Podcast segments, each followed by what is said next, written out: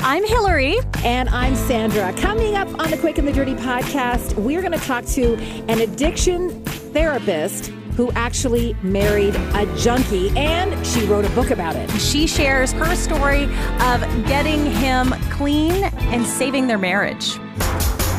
The Quick and the Dirty podcast with Hilary Welch and Sandra Plagakis. So, Hilary, have you ever had a wardrobe malfunction? I've had every kind of malfunction, Sandra. and from emotional to physical. Yes, I have.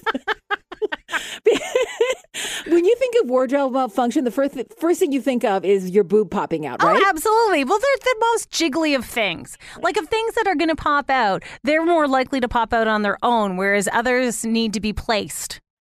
That's right. Like my vagina has never actually popped out of anything now that I think about right. it. But my boob is now officially popped out twice in my life. You know what? Speaking of vaginas popping out, the reason mine doesn't pop out is I have such thick thighs that even if I flashed it, you couldn't see through them. They'd just still be hidden. it's like nature's protection for my clumsiness. You know what they say, uh, Hilary? Thick thighs save lives. Other people's and eyes, vaginas. actually, they save eyes. They save eyes, lives, and vaginas. It's a true story. Look it up. So your boob popped out? My boob popped out. I was at a, a, fashion show the other day. And by the way, can I just say, I'm not one to ever walk in a fashion show because I'm not comfortable doing that. I'm a curvy girl. I'm not easy to dress. I'm very particular in what I put on my body, but I agreed to do it. And uh, I wore a low cut vavoom kind of a gown. Mm-hmm. Like it was, it was like, it was all booby. Right. And your and, boobs uh, are literally the size of my head each. That's right. Each boob is the size of one head. Right. Is that what you're saying? Right. Wow. they're like when I motorboat you, they're earmuffs. Like sometimes I have to call in people to go and save you. I know. I call the jaws of life are needed. Uh, yeah, so we're we're in a fashion show. Okay, so my boob didn't pop out during the fashion show. Okay, it it popped out when we did a group photo in front of one of those little photo machines. Oh yeah. So it's like three, two, one, and then you you're off. So there's ten of us trying to squeeze into the picture, uh-huh. and of course, like it, like being the tallest one, like an idiot, I get in the front, uh-huh. so I have to do the the lean. Right, and and then suddenly ten of you turns into twelve of you. That's because you have two heads in your shirt.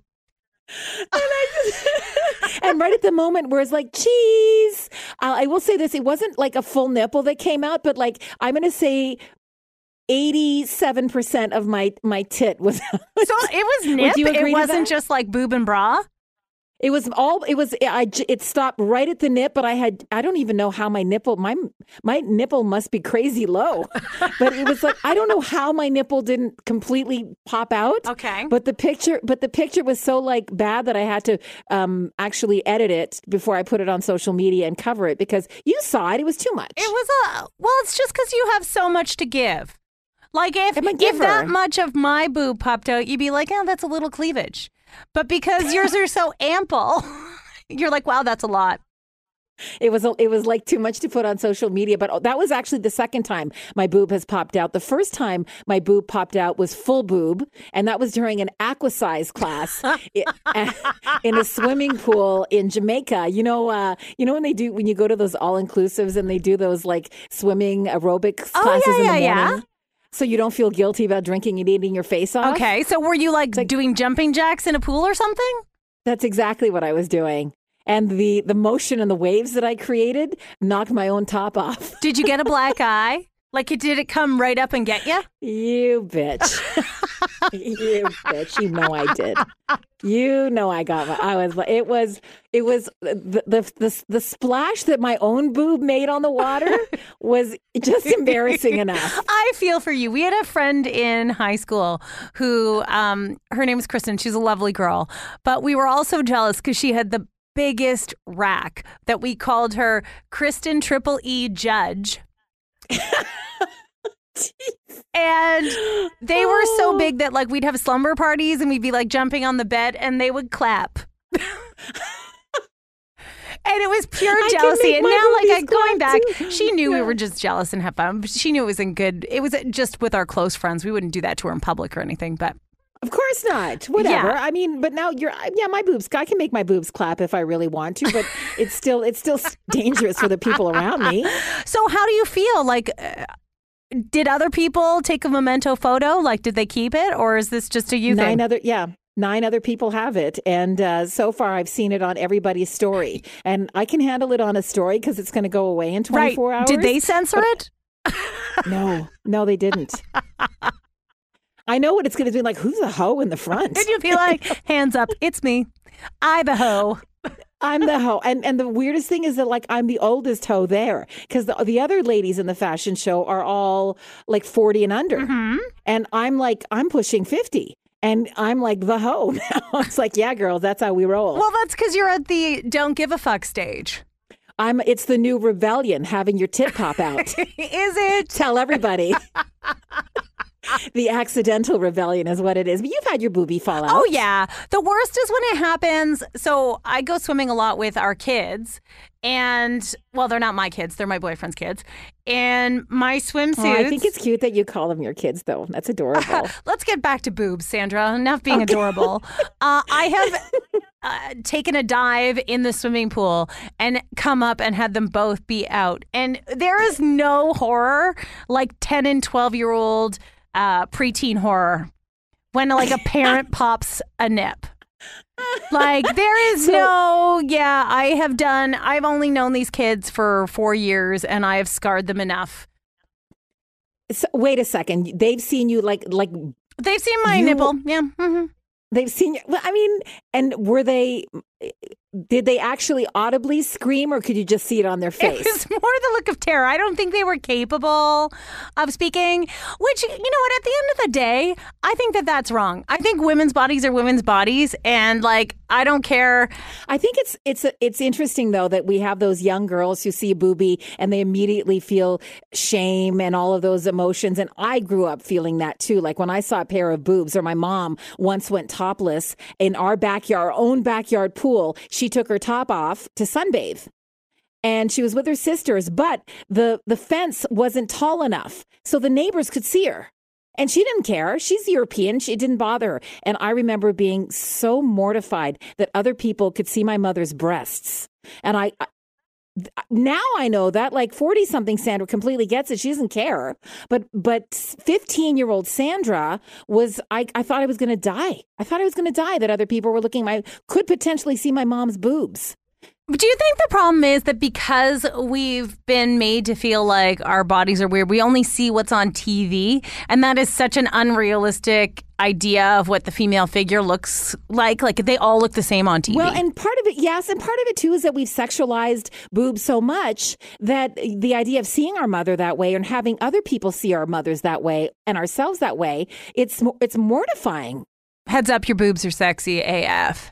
I'm just going to say uh, they're real and they're spectacular and they're all yours.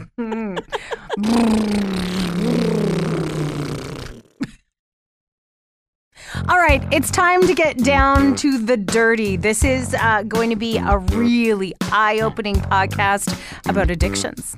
Imagine how hard it would be if you knew your partner was struggling with an addiction. That's pretty tough. But imagine how ironic it would be if you were an addiction coach. On this episode, we welcome addiction coach uh, Dr. Cali Estes. She and her husband Tim have co authored the book I Married a Junkie Put to the Ultimate Test by Addiction, Love, and Life. And it's a pretty incredible story. We're really excited to welcome today to the Quick and the Dirty podcast Dr. Cali Estes. Hello. Hey, thanks for having me. We're so excited to have you tell your story and talk about the book a little bit.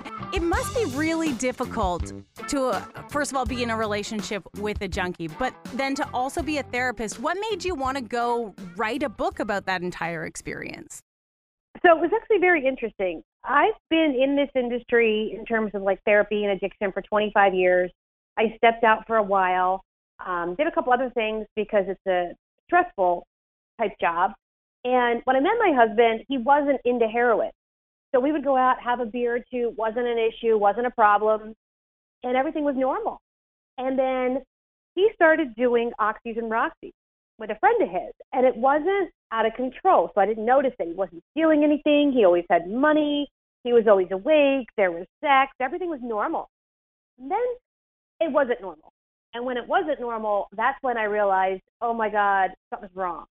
And we kind of, you know, started working at, at the issue together, which was that he was addicted by that point to heroin because Oxys and Roxys went from $3 a pill to $35 a pill. And that's when everybody switched over to heroin at that point.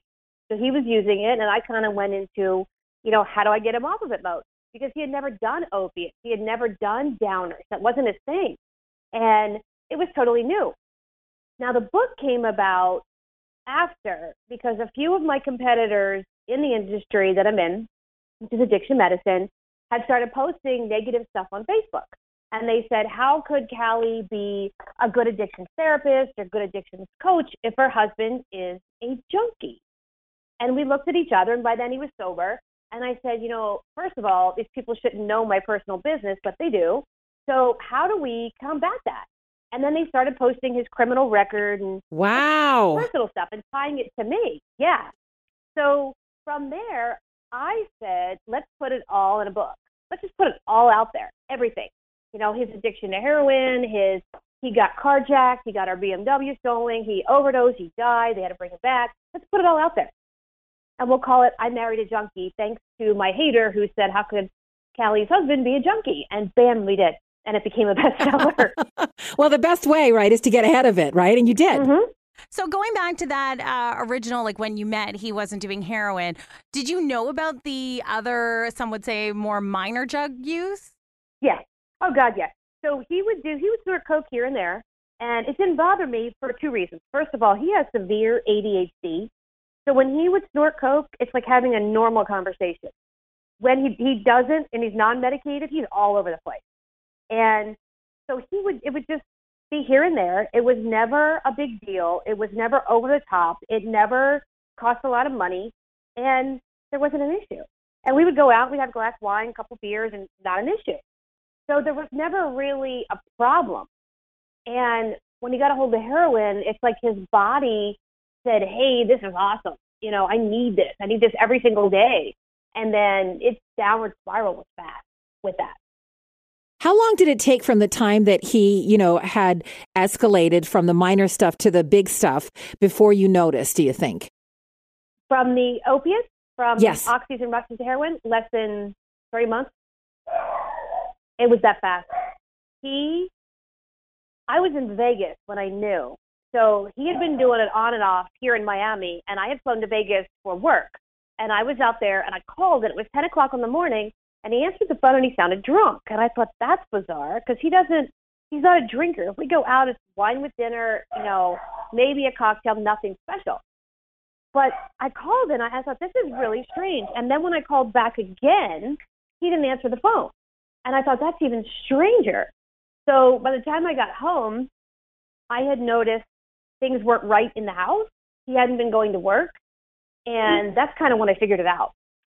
And it was fast. It was fast. It was like, all right, now we have to get into solving the problem mode. You have to get detox. You have to get a coach. You have to get a therapist. All these things need to happen. They need to happen now. And at first, he didn't want to do them. It was, you know, no, no, no, I'm not using it. And I knew right away. So then it was just go mode from there. Yeah, but it's interesting though that he tried to deny it off at the offset, which I, I guess would be typical. Yes. Yep. Yep. And he didn't realize the detox process of opiates because he had always done coke. So there's no detox with coke. 72 hours it's out of your system. You're a little sluggish, no big deal. So he was thinking the same thing. I'll just stop using. And he stopped using and he got violently ill. He was throwing up. He had diarrhea. He had the night sweats. He had insomnia, um, brain fog, anhedonia, and he just he's like, I don't understand this. And I said, Well, this is opiate. This is opiate detox. And he's like, Yeah, but this isn't like cocaine. And I said, No, you're in a whole other classification of drugs. It's the complete opposite of cocaine. And he didn't he mentally didn't grasp it right away. And then he got caught in the opiate shuffle, which is they use to get high and then they only use to not get sick because as soon as you stop taking it, you have a one day window where you're fine. And then the next day, it's like the worst stomach flu, food poisoning you've ever had. And you're down. You're down for three or four days. And then you still don't feel right. And then it takes about three to six months for your body to get back to normal. That's why most opiate addicts never get sober. They can't get past that three to six month window. Do you think knowing what you know about opiates and heroin because of your job, do you think it made it easier or harder for you to watch him deal with addiction? It made it easier because I knew what to look for. I knew what signs to look for, and I knew to get help immediately. So it wasn't like I went, oh, okay, you're using, stop that, go to a meeting. That doesn't work. That's what like 99% of people who have no idea of what addiction is do. And then the addict always says, oh, I'll stop. And the person goes, okay, awesome. And it's like a Hallmark card. That's not accurate. So I knew as soon as I addressed it with him and he denied it, I knew I had to get him other help because I knew I'm too close to a situation. I'm not going to get him sober. I have to get him a coach. I have to get him a therapist. I, at one point, drug him with me on every trip I went because he couldn't be in the house alone. So everywhere he went, he'd be in the hotel detoxing. And I said to him, You've got to, you know, stop using. But the problem was, this is going back a few years, we didn't have very many choices. Back then, you had methadone. You didn't even have Suboxone right away. All you had was methadone. So the problem with methadone is you have to be in the same city to dose every day. So if I would take him to Colorado, he's not here in Miami. He can't dose. He would get sick. So you can guess dose, but it's a real pain in the ass. So that was our first problem. So then he got on Suboxone, which made him even more sick. So the Suboxone made him sick. He's like, I can't use this. I don't feel good. He broke out in hives. So we had that issue. And then what else do you do for brain support? I mean, even when they get clean and they're not using heroin, when they're not using Suboxone, and they're not using methadone, their brain's not healed. So I'm going to the GNC, I'm going to Vitamin Shoppe, I'm picking and choosing what's going to fix his brain. We've got, you know, 300 bottles of supplements on the counter, and they're not fast acting. Those are things that are going to take three months to get your body, you know, back to normal. So they weren't fast enough. And he's like, I don't feel good. I don't feel good. And he knows, just like every other opiate addict, if I just snort a little bit of heroin, I'm going to feel amazing. That's all it's going to take. So that was always in the back of his head. And that little bit would always end up into a relapse. And that's the kind of cycle we were in. And then finally, he was able to break the cycle, which took a while to get there. But that's normal for heroin because it's such a physical drug. It's not just mental. It, see, it sounds like you knew how to navigate all of this as an addictions coach because you've seen it firsthand multiple times with multiple people. But how did you handle it as a wife? Because it seems to me you you had two hats on here. You were a wife and you were a therapist. So I understand how you handled it as a therapist, but how how were you as a wife handling it? Well, in the beginning, I wasn't. So I got myself a coach because I was pissed off, and I said, you know, how dare you do this to me? I'm out here building my brand and building my company, traveling around, working my butt off, and here you are, you know, laying around doing drugs. I was mad. I was angry, just like every wife would be. You know, you're not doing your husbandly duties. You're not going to work. You're not bringing home an income. You're not doing anything. So I was mad. And I called a friend of mine, and she, you know, she's in the industry as well, and she just said, "You need a coach, and you need a coach now because all you're going to do is yell at him and call him names, and it's not going to help the situation, which is accurate. I mean, that's as a wife, you want to scream and yell and you know break things and however you handle stress. So he was able to say to me, "Let's get you somebody that can work with you to give you the steps because you're too close to the situation." I mean, I was still angry. I was still hurt. I was mad. Typical emotions that you would feel as a wife if you find out your significant other is, you know, not paying the bills, taking the money, buying drugs, crashing the car, um, he screwed up our insurance because he crashed the car too many times, and he's lucky he didn't kill somebody. So as a wife, it's like you get frustrated, and in the beginning, you want to fix it. I want to fix this, and then eventually you go, you know what? I'm done, and that's what got him sober. I brought in divorce papers, and I packed all his stuff. I didn't yell, didn't scream, just put the divorce papers on the stuff and said, I'm done. I'm done. That's it. I quit. Tap out. And when I did that, he went, Oh God, this is for real. So up to that point, I had said, I'm going to file for divorce and I'm going to leave and I'm done. But until I actually did it, it wasn't real to him. And then when I did it, I was at the point where I was like, you know what? You can go. I can replace you in a heartbeat. And when I said that to him, he realized this is the end of the line. And that's when he started to realize I've got to fix it. No one else is going to do it for me. And it's, you know, I've got to step up and do it. And that's when he got sober. From the time he started his first round of treatment uh, with you, how many relapses were there before he finally hit that moment? Six or seven, maybe eight. A lot. And, And I how long remember did that- telling him, I don't have another round. I'm done. I can't do this again with you. Because his relapses weren't a month. They were six months. And it was always a big event. Like his father died unexpectedly. He was doing great. We had him sober. Everything was amazing. He's in the band. He's playing. And the night of the show, one of their very first shows, he's a drummer. So he's, he's, you know, on stage and the phone rang and they were setting up their stuff and his brother called of all things his brother should have waited and said, Dad's in the hospital. He just went to the hospital.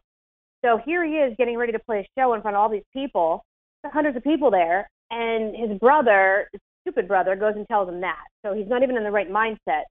But right after, we went right to the hospital, and I knew I knew his dad was going to die. He had cancer. They diagnosed it, and it was inoperable, and it was already stage four, and we knew probably the dad had two months. And I'm going to myself, oh my God, this is going to be a relapse. So I'm already mentally prepping for this. This is going to happen. This is a big event. And then his other relapse was he was on tour, the national a national man that was going international, and there was an issue with his passport, and we had to get the passport cleared up, which we did, and we missed the deadline, so he got replaced with one of the guys from Fuel, and they went to Europe. So I'm like, oh, that's going to be another relapse. So I knew the big stress events that would lead up to the relapse, so I could prep for them. It didn't make it any easier, and it didn't make it any less crazy when it happened because I couldn't stop it, but I knew it was coming. So I could do certain things like I knew when the relapse was coming to hide all the valuables in the house. I went and rented a locker, put everything in there, locked it up. He had no idea where it was, so I knew he couldn't take the stuff out of the house. But as he's relapsing, are you you having like dialogue with him too, and you're you're talking him through the the you you know he's relapsing, you know he's using again, and you say they lasted six months at a time. Yeah, well, sometimes. I mean, sometimes it wasn't that long. It just Sometimes. depended on the event. Like his father was a big one because it wasn't just wasn't just his, his dad dying. It was the whole family collapsing because the father was the cornerstone, and Tim was his dad's favorite. So when the father got sick, everyone looked at Tim to hold the family together. And he had this all of a sudden he had this duty that he never had before. And he couldn't handle it. And he just he just collapsed under the pressure. So you have to remember too, once they get caught in this cycle, they don't want to get sick. So once he's, you know, trying to get sober, trying to get sober, he's also trying not to get sick. So you've got this like dichotomy of stuff happening at the same time. It's what makes heroin such a different drug. Whereas somebody who does meth or cocaine or alcohol, it's so different than heroin because physically heroin and opiates change your body's chemical structure. The other drugs don't do that. So what I mean by that is it literally changes your cell membrane. So you become more and more and more addicted every time you touch it. And your body wants it more. So every time there was a relapse, getting him off was twice as hard. So it, it got more and more progressively harder. And that's why you see so many people dying from opiates and so many people addicted and so many people stuck on that hamster wheel. It's not like, okay, you're just going to stop and feel crappy for three days. You're going to stop and feel crappy for the first week. You're going to feel horrendous. And then for the next three to six months, you're still going to feel bad. So he might have three months sober and then go out and try it again just because he didn't feel good. And that might kick off another relapse that lasted use wise, maybe seven days. But when I say relapse, I'm talking the detox phase, feeling sick, all of that stuff, because that comes with it, not just the use, if that makes sense. As a therapist and as a wife, was it difficult on you emotionally and were you difficult on yourself knowing like no matter how hard you tried, you just couldn't fix him? No, as a therapist, I know I can't fix anybody. So one of the first things I tell my clients is I can't control human behavior, So whether you're going to use or not, that's on you. I can give you the tools in the toolbox, but if you sit down, prop your feet up on the toolbox and don't build the house, I'm not going to build it for you. But there must have been something inside of you that was like, I should be able to do this. Like, this is what I do for a living. I help people. And how can I not be able to help him? Well, yes and no. That's why I never divorced him because I knew on some level I do this for a living. I can do this. I can I can make this happen. Um, as a wife, you can't. I I would have to put on my therapy hat because as a wife, you, you just no matter what you say as a wife, they're going to tell you whatever you want to hear and do whatever they want anyway. But as a therapist, I would say to myself, okay, what are the signs? What are you looking for? What are you missing? And I would go through the scenario just like I would as if I had a client. And I would start catching stuff. Okay, you're missing this, you're missing that. Look for this sign, look for that sign, check this out, check that out. You know, in, in the beginning, I would put a tracker on his phone. I wanted to know where he was. So I would use the FamilyWhere app at T Mobile and figure out where he was. And then I started driving myself crazy. And I said, you know what? I can't babysit you and do this anymore. And that's when I said, you have to have teams. You have to have people that need, that could do this for you because I can't. And he had a sober coach for a long time that would call him every single morning, every single afternoon, check in. What are you doing? What did you do? Making sure he's sober, you know, requiring that he go get P tested, all of that. So I was able to hand that off to somebody and say, okay, now you take it. Call me if you need me. So then, how were you able to deal with your own emotions? Because it sounds like you approached everything really professionally, but there must have been some low times for you. Can you speak to your lowest emotional period? Yeah. So I the the probably the lowest one would have been when he lied about overdosing and and dying. They actually called the death time, and I was at the gym, and I remember calling him, and I couldn't reach him and couldn't reach him, and I thought this is odd, and then it started going to voicemail, and I'm going okay, and I remember working out, and I still couldn't reach him. And I'm thinking I had no idea where he was. His phone was dead. And six or seven hours went by, and I called again, and the phone was on. And I thought that's even weirder. And he answered the phone, and he said, "I'll be released in a minute. I'll call you back," and hung up. And then the phone went dead. And I remember thinking to myself, "This is insanity. I don't know where he is. I don't know if he's getting arrested. I don't know if he killed somebody. I have no idea." And that was probably my lowest time. And I said to myself, I went off the hamster wheel. I don't think I can do this anymore. It's crazy. So he called me back about three hours later and he says, I need you to come get me. Of course, I said, Where are you? And he said, I'm at the hospital. And I said, The hospital? Where? And he told me, and I went to get him. And I get there and he's got no shirt, no shoes, completely filthy. And all he had was his phone, didn't know where his wallet was. I said, Where's the car? He goes, I have no idea. And I said, What happened? He goes, all I remember is I was driving and I was going to stop for gas and I got rear ended by this guy.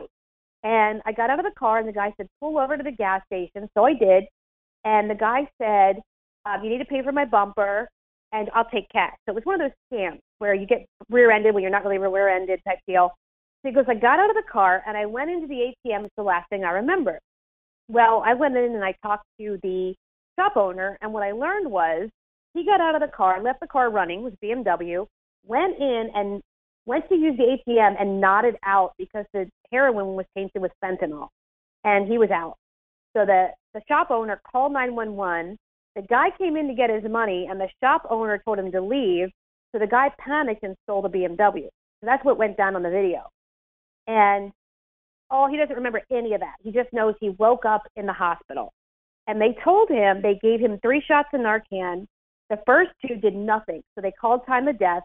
And the supervisor for the EMTs just happened to be there in the ambulance. And he said, I'm going to do one more and see what happens. And the last one brought him back. So that was probably the biggest moment for me because he had lied about everything to that point. I didn't know how bad the use was. He was doing 10 bags a day. This ridiculous amount of heroin. And Right, but you must have had such a feeling of betrayal as a wife. betrayal, anger, resentment, um, hatred at one point. Sure. Oh, yeah. And being Italian, my first instinct was to come home and break everything in the house. That was my first instinct. And I said, no, we're not going to do that. Atta girl. we're going to call, you know, call our coach and we're going to bitch. And that's what I did. I called my coach and she said, go vent. And I vented for two hours. How mad I was, how angry I was. You know, I'd never been married before. I want a divorce. I hate men, whatever. I went through the whole thing. And she says, good. Now. How long, by the way, were you married when you hit this point? How long have you been together? Four years, maybe. Yeah, about four years. Right. So and still, still newlyweds, really. It was, it was. I was pissed, and I remember I called her, and she said, "Get it all out," and I did. And she goes, "Now, what are you going to do?" And I said, "Well, I'm in Florida. If I divorce him, I have to give him half of the bank account. He'll kill himself." And that was my first instinct. And she goes, What do you mean? I'm like, If I give him that much cash, he will go do all the heroin in the world and die. And she goes, Can you put it in trust? So I called an attorney and he said, No, you can't. If you get a divorce, he's entitled to half the bank account and that's it, plus alimony. And I'm going, Great, I got to give him alimony. So that was such a frustrating time for me. So she said, What are your options? And I called his parents, I called my parents, I put, you know, put it all out there. And what do we do? Well, of course, both sets of parents said you're married. My my mother and his mother are both Catholic, so it was that whole "you're married for life" thing. And I'm like, thanks, guys. That's great information. yeah. So right. that clearly you still loved him. Like you had. I, yeah, I did. And what what stopped me from divorce was the fact that when I met him, he wasn't using heroin. He wasn't a junkie. He wasn't. He was normal with the exception of here and there cocaine and a glass of wine with dinner and maybe a beer at the ball game. That's what stopped me. And I said, I wonder if he can go back to that. And that became my mission is to get him back to that. And I said to myself, I'm I'm gonna try. And if I can do it, I'll stay with him. And if I can't, I'm out. There must have been a part of you though that to, that See, I, I'm trying to put myself in your situation. And if I married a man like you did who had the same thing, you know, we drink occasionally, we do uh, recreational drugs here and there, he does recreational drugs, and then he starts really escalating it. Is there a part of you that felt like, am I not good enough? Never. Never. And I'll tell you why. I grew up with a very weird childhood. My father used to tell me I was stupid, fat, and ugly on a daily basis. So there wasn't anything in me, there isn't anything in me that ever says someone else's behavior is a reflection of me. So I know other people's behavior has nothing to do with me. And that's because of the way I was bullied so much as a child. So when we were married, or when we are married, when we were together in the heroin days, I never said this is my fault or, and, and most women would do that. They would internalize it because in his youth, he would tell me, if you weren't such a bitch, I wouldn't use. I'm like, please, that's that's not even close to accurate. Like I knew that. So having my training and having been bullied, I was able to step back and say, you're wrong. You know, I know your bad behavior is not a reflection of me. However, most women would have internalized that and said, if I was a better wife, if I cooked more, if I cleaned more, if I did this more, he wouldn't have done drugs. And that is not accurate. So I tell all my women that are married and all my men that are married to people using, please don't blame yourself. There's nothing you could have done different, should have done different to make them not use. You have no control over that. For sure, but there must be every time that he or whoever chooses drugs over saving their marriage or over their commitment to you or their love for you, that must eat away at you. No, it, it, I'll tell you why because the addicted brain isn't choosing drugs over me. It's not me or drugs. Right, but and you're talking to me like a, a therapist, but there must have been a moment where you had those feelings as a wife. No? No, because I know someone else's behavior is not a reflection of me. Now, I was angry, I was mad, I was let down, I was disappointed, I was pissed, but I knew there's nothing I could have done different to stop him from picking up those drugs in the first place or using or overdosing. There's nothing I did personally to, to push him off the ledge. Yeah, I, that makes sense. Yeah, and that may be my my training as as a therapist, but I would think the average wife would go, "What did I do wrong?" And, and parents do this too. If their kids using drugs, they say, "I'm a bad parent. I parented wrong. I did something wrong," and that's not necessarily true because we have to look at the addicted brain. The addicted brain gravitates towards certain drugs as a coping mechanism. So my husband's coping mechanism to deal with stress is to take drugs. That's the solution. So if I look at that and say you're, you're picking a bad solution, pick a better solution to deal with this. That's sort of how I work, I guess, as a therapist. But I kind of went into that mode even as a wife and said, you need to do this, you need to do this, you need to do this. And then the therapists and coaches that came along said the same thing I did. So it kind of created a unified front.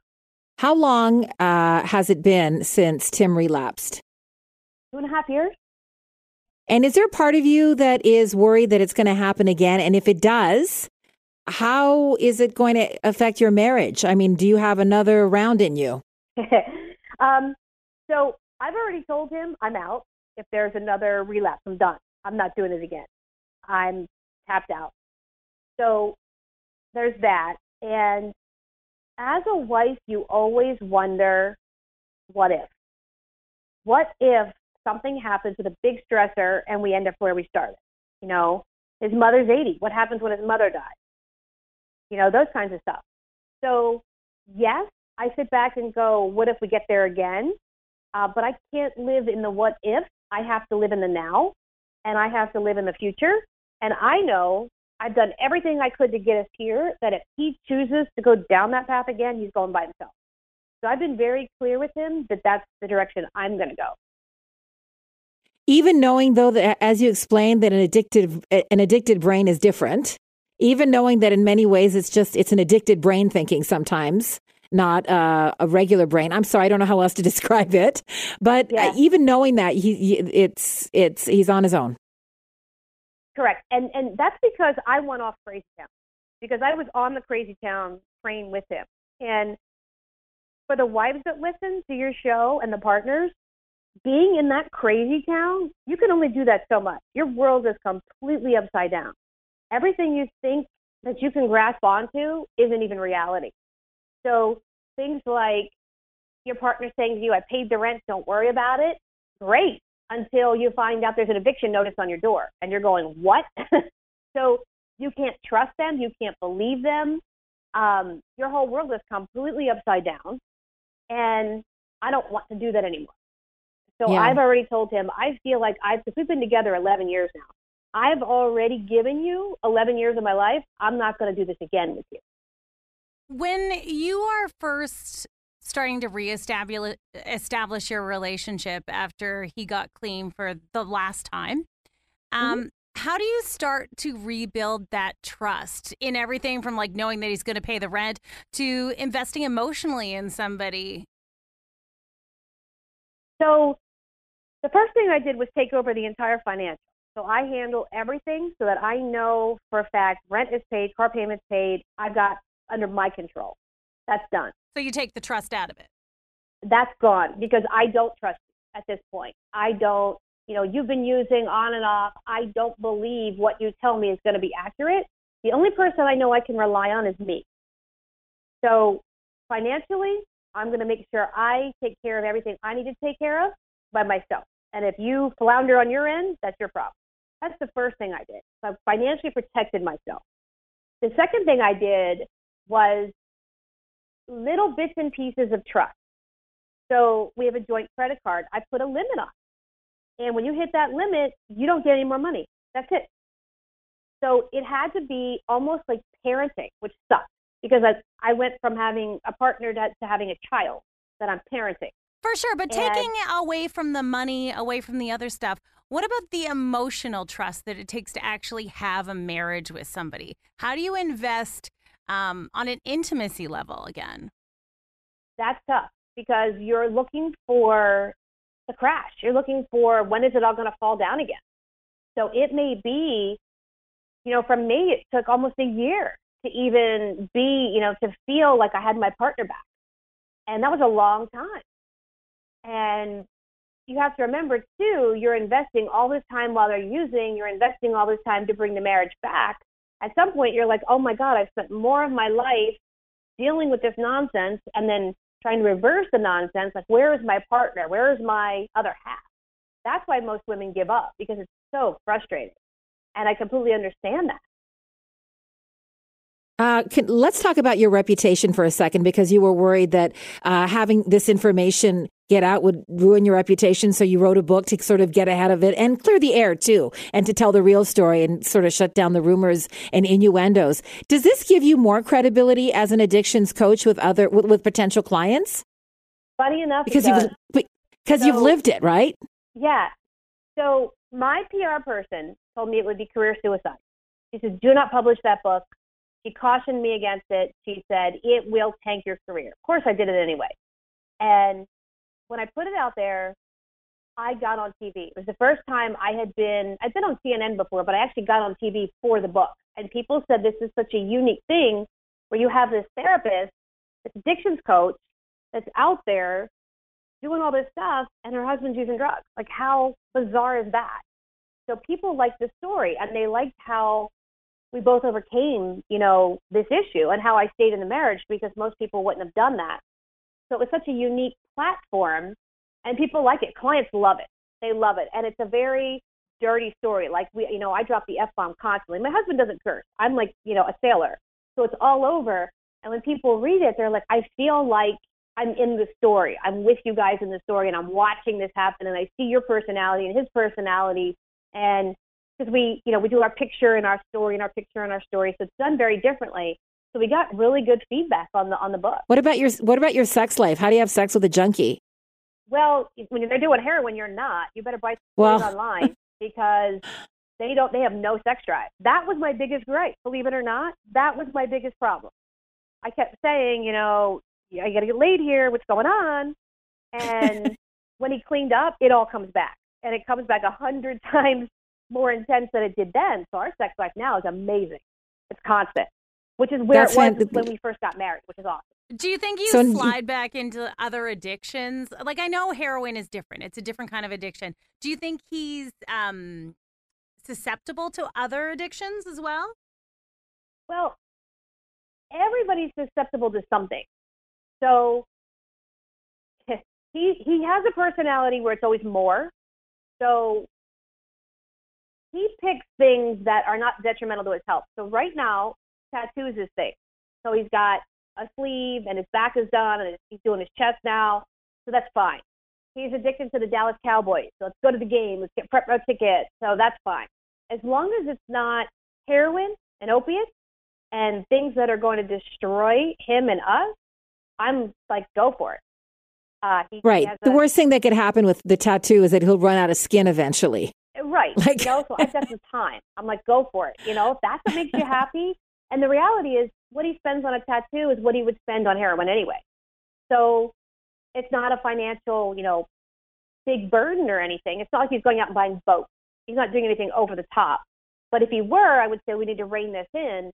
Just I just try to keep him plugged into something that keeps him excited and fun and interested. And that's what keeps the addicted brain off the drug. That's the, that's the key to it you have to have a purpose in life, a passion, and something you enjoy. Because heroin is a downer, and downers are numbing from life. Things you don't want to deal with, you use numbing drugs, which are complete opposites of cocaine. That's the party drug. Right. In your business, you deal with um, rehabilitation of all kinds of addictions, correct? Correct. Yep. So when you're looking at your own life and what you're okay with, uh, is it weird to justify what you're okay with versus what you're okay with in your own life versus what your clients are okay with. I only ask because my partner runs a youth shelter and he has like a across the board, no drugs, clean lifestyle because he feels like it's a bit odd to be both sides. I love that question. I was waiting for you to ask me that. So I specialize in harm reduction, which basically means the lesser of the evil because the addicted brain will always have something to the excess. Now, for me, a lot of my clients, clients will do marijuana. I don't consider that a problem unless it, you're not going to work and you're playing Xbox all day because that's the worst you're going to do on weed. Go for it. Um, a lot of my clients are social drinkers. They'll give up the heroin, but they'll go have a beer or two. Go for it. As long as it's not ruining your health, your financial, your relationship, you're fine. And it depends on the drug. So opiates and benzos like Xanax and Klonopin, they're not drugs you can do on harm reduction. They're not drugs you can do a little bit here and there. You can have a little bit a little bit of wine. You can have a little bit of coke. You can have a little bit of weed. Um, you can go to the strip club once in a while. That's not a problem. When you start doing something that makes you do it every single day or you'll get sick, that's a problem. So the rule with my clients is no benzos, no opiates. Beyond that, if you can manage it, let's go for it. What advice would you give to anybody listening right now who thinks that they have a partner who might be using? And maybe their partner isn't being honest about it. Like how do you how do you get to the bottom of it and get to the truth? What I always say is talk to a professional first. Because if you address the issue, they're going to deny it immediately. And then you now have a discord between the two of you where they're on the defensive. Talk to a professional first. Let us hear the scenario and see if we can weed through that and see if they really have an issue or they're doing something else. i give you an example. I had a woman call me and she swore her husband was doing drugs. And after listening to the scenario, I said, I think your husband's cheating. I think that's your problem. I don't think he's doing drugs. I think there's another girl. So I gave her some things to do to, to research to see what he was up to. And she came back and she said, You're right, dead on.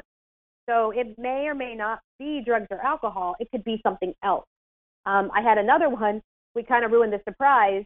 He called me thinking she was cheating, and I kind of gave him some stuff to do. And he called back and he goes, "Oh my God, she's planning a surprise party," and I just figured it out. So I, he thought she was drinking because she was going out meeting the party planner and and doing all this stuff at night. So I said, just act surprised. We'll, we'll, we'll put it back together. You act surprised. So it just depends. Have somebody help you navigate it before you confront them because you don't know if you have the right information and you may not know what to look for. Uh, going back to the book, you work in addictions counseling for a living. So being able to separate yourself and look at this from sort of um, a detached point of view is maybe more possible, even though it is about your own life and your marriage to your husband. What, what was it like for Tim to lay it all out there, to and to have it sort of examined by his peers and family and friends? So you're going to find this funny. My husband's an entertainer for a living. So when the idea of writing a book came up, he was the one who brought it up. He said, "Let's put it out there." And I kind of looked at him and I went, "What?" because I I had a very abusive childhood. And he says, let's put that in the book. And I haven't talked about that yet. I hadn't done that. So he said to me, he said, first of all, it'll entertain our friends and family. It will help you set your haters up. And why not? Why not put your story out there? So we did. Now, after we did that, I had a lot of friends of mine privately message me on Facebook and email and call and say, we want to hear your story. Because this is more his story and my story is more like, you know, abusive father, blah, blah, blah. So they want me to do my story now. So now we're talking about doing a second book of my upbringing and what it's like to have, you know, like a fatherless girl, what it's like to have no father coming, you know, growing up and building a brand and a company and how did I do it? Because that's been the question. So now it's kind of now it's really personal. So so for me, that you know, doing the story, he's the one who wanted to do it. He put it out there. He had fun doing it. He loved writing it. It was tougher for me. So I guess it's just kind of different for him. And what was it like going through the editing process and through the writing process with your spouse? Like beyond all the issues and the emotion wrapped up in your marriage and addiction, you then had to work together and go through that all over again. So it was easy for him. He would write his he would write his chapter and then email it to me and go, "My chapter's done." And I'd be sitting here staring at a blank screen for three days. And he would go, "Where's your chapter?" And I'm like, "Oh, so difficult." So he actually wrote most of his before I even had mine started. And then I started doing mine. And then I called um, an editor and I said, I'm struggling with this. And he said, Why? And I just said, because it, it is so personal. And he goes, just record it on audio. Just, just talking to your phone. So I did. And I sent it to him and then he transcribed it and he sent it back. And he goes, is that easier for you? And I said, yeah. So my section was more audio. I did a lot of audio and had it transcribed because it's hard for me to sit and write it. So it was done differently. And then they sent us the book back and we went through and we edited it, edited, edited it, the whole thing. And then we sent it back and then they edited it. And the whole thing takes about a year, year and a half. So it took a while. And my next book is sitting here on my desk. It comes out this week. So that's taken another year, a little over a year. So what what's that book about? Um, this is completely different. This one's called The Seven key principles to tap into the wealth inside you. And it's how to find purpose, passion in life, how to overcome limiting beliefs, how to find a roadmap to success, and how to jump. Because every company I've had, I've started with less than 100 bucks and just did it. And people are shocked. They're like, how'd you do that? So this is sort of what I teach my clients. Not only like getting sober, figuring out your life. What's your purpose in life? What's your passion? Limiting beliefs, getting rid of the stuff your parents told you, letting go of that, and jumping and doing what you want to do despite other people telling you you can't.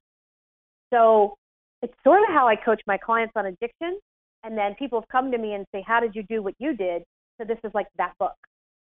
So the book you you have the new book coming out, and the book we were talking about is called "I Married a Junkie: Put to the Ultimate Test by Addiction, Love, and Life." Dr. Cali Estes, thank you so much for coming on the podcast today and sharing your story. Thank you for having me. This episode is over, but the conversation doesn't have to be. Follow Hilary and Sandra on social Instagram at Hilary on Air, at Sandra Kiss 1053, Twitter at Hilary Welch, at Sandra Kiss 1053, and on Facebook at Quick and Dirty Podcast.